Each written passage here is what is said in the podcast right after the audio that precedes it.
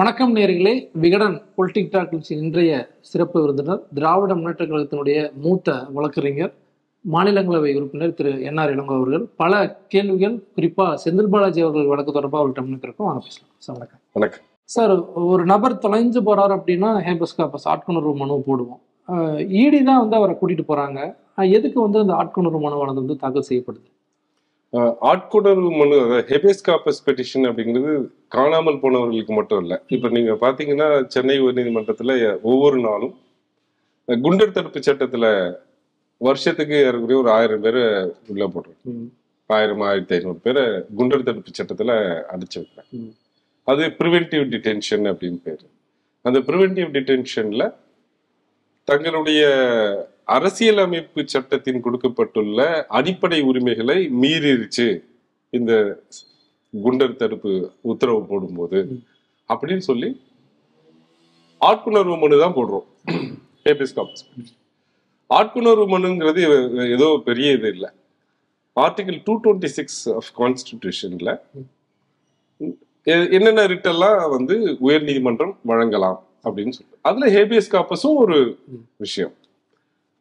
Article two twenty six எப்போ போட முடியும் அப்படின்னா பார்ட் த்ரீல கான்ஸ்டியூஷன்ல பார்ட் த்ரீல ஏதாவது விதிமீறல்கள் இருந்தால். அதுக்கு ரிட் போடுவோம். Article two twenty six. அதுல ஒண்ணு ஹேபியஸ் காப்பஸ் பார்ட் த்ரீ அடிப்படை உரிமைகள்ல கொடுக்கப்பட்டிருக்கிற அடிப்படை உரிமைகளை பறித்து விட்டார்கள் அப்படிங்கிறத சொல்றதுக்கு எப்பவுமே யாருக்குமே உரிமை உண்டு. இதுதான் விஷயம். செந்தில் பாலாஜி வழக்குல ஆர்டிகல் இருபத்தி ஒன்னு அதாவது nobody shall be deprived of personal liberty life and liberty. Except procedure established by law அப்படின்னு சொல்றாங்க ம். ஆர்டிகல் இருபத்தி ரெண்டுல ஒரு மனிதன் கைது செய்யப்படும் போது உடனடியாக கைதுக்கான காரணங்களை சொல்ல வேண்டும். அப்படிங்கிறத சொல்றாங்க இது இரண்டும் மீறப்பட்டது அப்படின்னா அது வந்து ஃபண்டமெண்டல் ரைட்டை மீறிய விஷயம். அப்ப அது கைதாக இருந்தாலும் சரி. கைதை தொடர்ந்து நீதிமன்ற காவலுக்கு உட்படுத்திய நீதிபதியோட ஆணையாக இருந்தாலும் சரி இது எதுவுமே அந்த அடிப்படை உரிமை பறித்தது சரி பண்ண முடியாது. அப்ப ஆட்கொணர்வு மனு நிலைக்கும். அதனாலதான் ஆட்கொணர்வு. இப்போ உச்சநீதிமன்றம் ஒரு உத்தரவு கொடுக்குறாங்க. அறுபது நாட்களுக்குள்ள இதை விசாரிச்சு ரிப்போர்ட் கொடுங்க அப்படிங்கிறாங்க. எங்க வந்து விதிமீறல் நடந்திருக்குன்னு நீங்க குறிப்பிடுறீங்க? சட்டத்தில் தமிழக காவல்துறை விசாரித்து கொண்டிருக்கக்கூடிய அந்த மூன்று வழக்குகள். அதுல வந்து என்ன நடக்குது அப்படின்னா லஞ்ச குற்றச்சாட்டு இருக்கு. அதை நீங்க விசாரிக்கல. இது எல்லாத்தையும் விசாரிச்சுட்டு ரிப்போர்ட் போடுங்கன்னு சொல்றாங்க. அது வந்து ப்ரிடிகேட் அஃபென்ஸ்னு சொல்றது. இடிக்கு பொறுத்த வரைக்கும் அது ப்ரிடிகேட் அஃபென்ஸ் முதன்மை குற்றம். அந்த முதன்மை குற்றம் ஏதாவது ஒண்ணு இருந்தாதான் இடி வந்து மணி லாண்டரிங் என்ற விஷயத்துல உள்ள வர முடியும். எல்லா குற்றத்துக்கும் இடி வர முடியாது ஒரு அட்டவணை கொடுத்திருக்காங்க எந்தெந்த குற்றம் எல்லாம் இருந்தால் இடி வந்து மணி லாண்டரிங்க்கு வந்து பண்ணலாம். அப்படின்ற ஒரு விஷயம் இடி கிட்ட எந்த பேப்பருமே கிடையாது. ரெண்டாயிரத்தி இருபத்தி ஒண்ணுல கூட எந்த பேப்பரும் கிடையாது ஏன்னு பாத்தீங்கன்னா திராவிட முன்னேற்ற கழக ஆட்சி அமைந்த பிறகு மே ரெண்டாயிரத்தி இருபத்தி ஒண்ணுல ஜூலை ரெண்டாயிரத்தி இருபத்தி ஒண்ணுல இடி வழக்கை பதிவு செய்யறாங்க பதிவு செய்து வழக்கு விசாரணை தொடங்கினாங்க அப்ப எங்ககிட்ட எந்த பேப்பருமே இல்ல. எங்களுக்கு பேப்பர் கொடுங்கன்னு சொல்லி இந்த முதன்மை வழக்குகள் பெண்டிங்கா இருக்கு இல்லையா அந்த நீதிமன்றத்துல போய் கேக்குறாங்க. ஓகே. அந்த நீதிமன்றம் நான் என்னால் இவ்வளவு பேப்பர் தர முடியும் இந்த ஆவணங்களை தர முடியாதுங்கிறேன். அதை எதிர்த்து உச்ச உயர் நீதிமன்றத்துக்கு போறாங்க. உயர் நீதிமன்றம் இந்த வழக்குகள்ல இந்த ஆவணங்களை கொடுங்க கொஞ்சம் ஆவணங்களை நீங்க நேர்ல போய் இன்ஸ்பெக்ட் பண்ணிக்கங்கிறாங்க அதை எடுத்து சுப்ரீம் கோர்ட்டுக்கு போறாங்க. அப்ப அடிப்படை ஆவணங்கள் எதுவும் இல்லை. அது உச்ச நீதிமன்றமும் குறிப்பிட்டிருக்கு. அவங்களுக்கு எந்த ஆவணமும் தேவையில்லை. டெய்லி பேப்பர்ல வருது. செந்தில் பாலாஜி மேல வழக்கு பதிவு பண்ணியாச்சுன்ட்டு. இதெல்லாம் பார்த்துக்கிட்டே இருக்கிற இடி ஆபீசர் வந்து வெயிட் பண்ணணும்னு அவசியம் இல்லை. அது அந்த கருத்து உச்சநீதிமன்றத்தோட கருத்து இன்ஃபேக்ட் இடிக்கு எதிராக தான் இருக்கு. ரெண்டாயிரத்தி பதினைஞ்சிலே வழக்கு பதிவு பண்ணிட்டாங்க. அப்பத்துல இருந்தே இது தொலைக்காட்சியில வருது செய்தித்தாள்கள்ல வருது. அப்பவும் அது முதன்மையான குற்றம் தான். ப்ரிடிகேட்டிவ் அஃபென்ஸா இடி எதுக்காக ரெண்டாயிரத்தி பதினைந்துல இருந்து ரெண்டாயிரத்தி இருபத்தி ஒண்ணு வரைக்கும் வழக்கு தாக்கல் பண்ணாம வச்சிருந்தாங்க ஏழு வருடம் என்ன பண்ணிட்டு இருந்தாங்க? யாருக்கும் தெரியாது. எனவே அரசியல் காழ்ப்புணர்ச்சியோடு வந்தது அப்படிங்கறத காட்டுறதுக்காக தான் நாங்க அதை பத்தி எடுத்து வைக்கிறோம். வாதத்தை அது எந்த நேரத்துல எடுத்து வைக்கிறோம்? இந்த விசாரணையில் இந்த மனுக்கள் மீது விசாரணையில் அது தேவையா தேவையில்லையாங்கிறது அடுத்த விஷயம். ஆனால் இது எங்களுடைய தரப்பு வாதம். இடி இதுக்கப்புறம் எப்படி டாக்குமெண்ட்ஸ் எல்லாம் கலெக்ட் பண்ணி என்ன பண்ண போறாங்க அப்படிங்கிறதுல அரெஸ்டுக்கு திடீர்னு வராங்க. அந்த அரெஸ்ட் செய்யறப்ப ஆர்டிக்கல் இருபத்தி ஒன்று அதாவது ப்ரொசீஜர் எஸ்டாப்ளிஷ்ட் பை லாக்கு மீறி கைது செய்தார்கள். ரெண்டாவது கைதுக்கான காரணங்களை சொல்லாமல் கைது செஞ்சு எடுத்துட்டு போயிடுறாங்க. அது ஆர்டிகல் இருபத்தி ரெண்டுக்கான விதிமீறல் ஆனா இடி என்ன சொல்றாங்கன்னா நாங்க லெட்டர் கொடுத்தோம். பதினோரு மணி வரைக்கும் விசாரணை நடந்துச்சு. லெட்டர் கொடுத்தோம் லெட்டர் வாங்க மறுத்துட்டாரு. அவங்க ஒய்ஃப்க்கும் நாங்க அந்த லெட்டர் கொடுக்க ட்ரை பண்ணோம். சகோதரருக்கும் லெட்டர் கொடுக்க ட்ரை பண்ணோம். நாங்க என்ன நடந்துச்சு? அதாவது செந்தில் பாலாஜியை வந்து நான் மருத்துவமனையில பார்த்தேன். ஒரு இரண்டு நிமிடங்களுக்கு மேல அவர்கிட்ட பேச முடியல. அவரை நான் பார்த்தது வந்து எமர்ஜென்சி வார்டுல இருந்து ஐசியூ வார்டுக்கு ஷிஃப்ட் பண்றப்ப. ஓமாந்தூர். அப்ப சொன்ன விஷயம் சார் நான் வந்து என்கிட்ட சம்மன் கொடுத்தாங்க.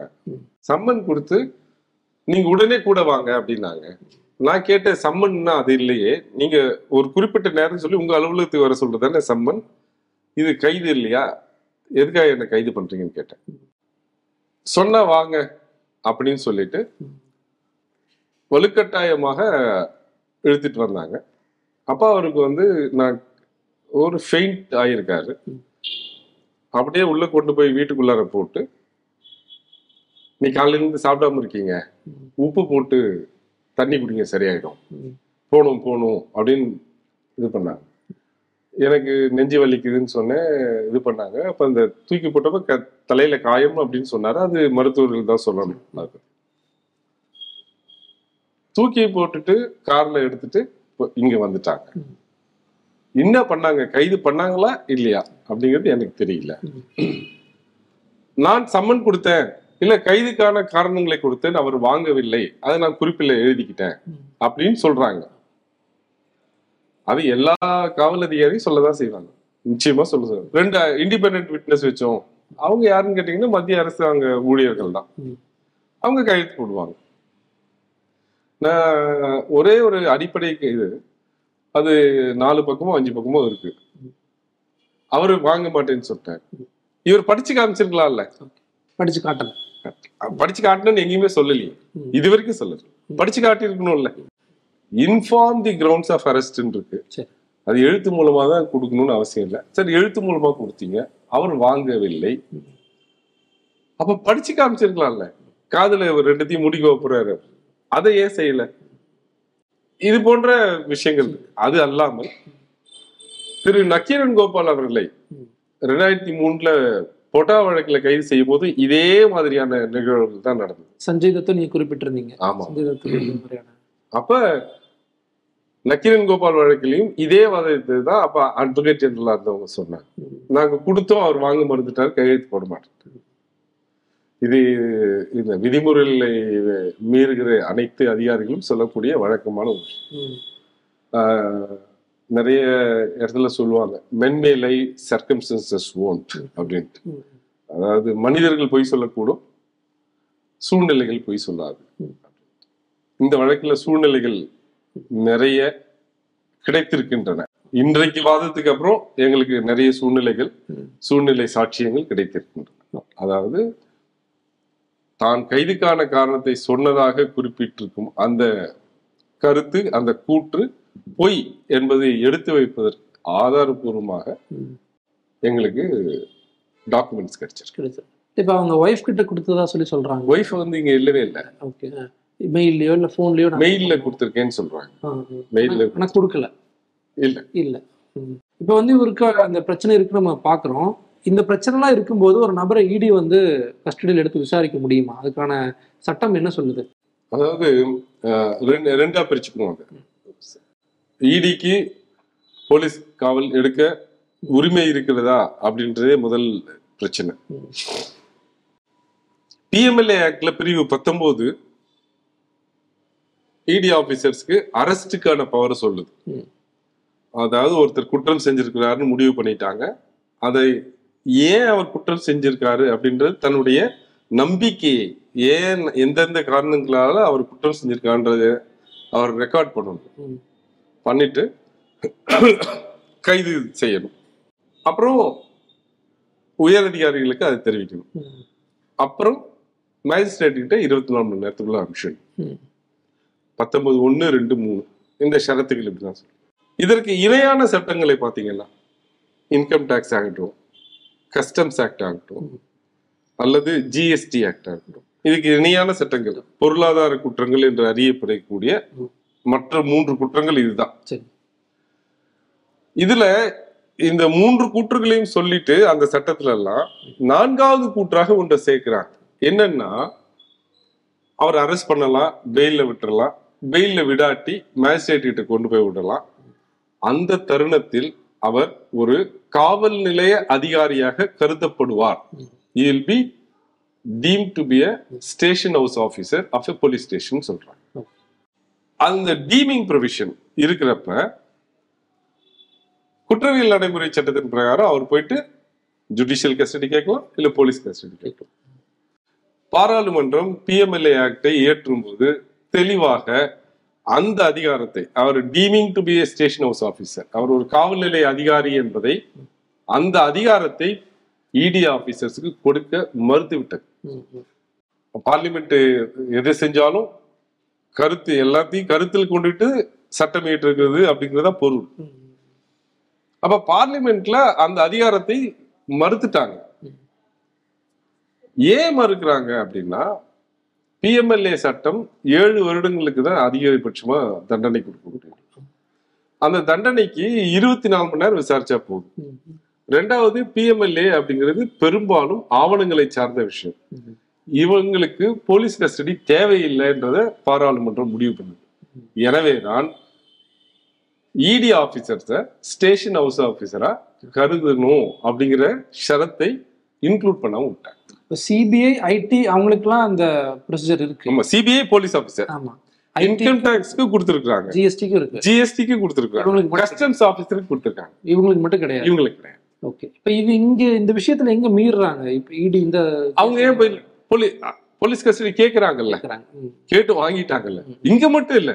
இந்தியால எல்லா இடத்துலயும் போலீஸ் கஸ்டடி எடுத்து அங்கதானே மிரட்டுறாங்க. ஓகே இல்ல புரிதல் என்னவா வருதுன்னா சிறப்பு ஷரத்துகள் இருக்கு. அதனால விசாரிக்கலாம். அப்படிங்கிற மாதிரியான ஒரு புரிதல் அந்த மாதிரியான ஒரு வாதம் வந்து வைக்கப்படும். அதாவது அதிகாரம் என்பது நாடாளுமன்றமோ சட்டமன்றமோ வெளிப்படையாக நேரடியாக கொடுக்க வேண்டும். மறைமுகமான அதிகாரங்கள் எந்த அதிகாரிக்கும் எந்த சட்டமும் கொடுக்காது. இதுல இருந்து நான் இதை புரிஞ்சுக்குவேன் அப்படின்லாம் சொல்ல முடியாது. அதிகாரம் கொடுக்கும்போது வெளிப்படையாக எக்ஸ்பிளிசிட்டா நேரடியாக கொடுத்துருக்கணும் வேற எதுல இருந்தோ பொருள் கொள்ற அளவுக்கு அதிகாரத்தை அந்த அதிகாரத்தை அப்படி கொடுக்க மாட்டாங்க. இப்ப இதுல நீங்க சொல்லக்கூடியது புரிஞ்சுக்க முடியுது. இப்ப இவர் வந்து ஒரு மருத்துவமனையில அட்மிட்டா இருக்கு அது ரெண்டாவது அது ஃபேக்ட்ஸ் ஆஃப் தட் கேஸ். ஒருத்தரை காவல்ல எடுத்து விசாரிக்கணும். போலீஸ் காவல்ல எடுத்து விசாரிக்கணும் அப்படின்னா முதல்ல அதற்கான காரணங்கள் தெளிவா இருக்கும் அதாவது லிபர்ட்டியை ஒட்டி தனி மனித சுதந்திரத்தை ஒட்டி மிகச்சிறந்த தீர்ப்புகளை கொடுத்தது எப்பவுமே மெட்ராஸ் ஹைகோர்ட் தான். இப்ப இல்லை. எப்போ அந்த சென்னை உயர்நீதிமன்றம் உருவாக்கப்பட்டதோ அப்பத்துல இருந்தே நீங்க ஜட்மெண்ட்ஸ் எடுத்து பாத்தீங்கன்னா. தனி மனித உரிமைகளை பாதுகாப்பதில் சென்னை உயர்நீதிமன்றம் எப்போதுமே ஒரு முன்னோடியாகவே இருக்கும். அதை ஒட்டி பாத்தீங்கன்னா நிறைய வழக்குகள்ல ஈவன் டெரரிசம் ஆக்ட்ல கூட போலீஸ்காரங்க தேவையில்லாம காவல் போலீஸ் காவல் கேட்டா அதெல்லாம் கொடுக்க கூடாது அப்படின்னு சொல்லிக்கிட்டே இருக்காங்க. கரப்ஷன் ஆக்ட்ல கூட சொல்லியிருக்காங்க. தேவைன்னா தான் எடுக்கணும். இப்போ பிஎம்எல்ஏ அப்படிங்கிறது என்ன? பண மாற்றம் பண்றது. அது எல்லாமே டாக்குமெண்ட் ஒட்டி தானே இருக்கு. பொருளாதார குற்றங்கள் அப்படின்னு மென்ஷன் பண்ணலாம். பொருளாதார குற்றங்கள். எல்லா பொருளாதார குற்றங்களும் தொண்ணூத்தி ஒன்பது சதவீதம் ஆவணங்களின் அடிப்படையில் தான் நடந்திருக்கு.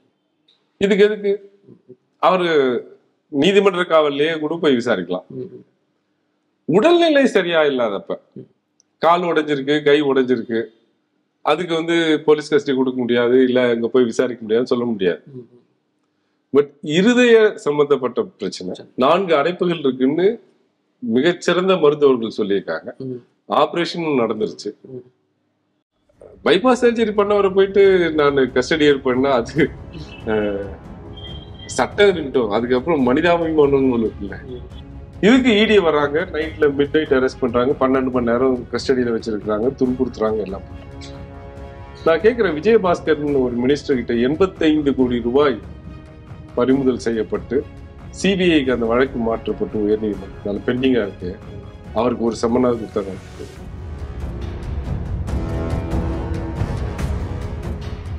முதல் பதினைந்து நாட்களுக்கு மட்டும்தான் போலீஸ் காவல் எடுக்க முடியும். அதை மீறி பதினாறாவது நாள் கூட போலீஸ் காவல் எடுக்க முடியாது. அதை இவங்க எக்ஸ்க்ளூட் பண்ணுங்கிறாங்க.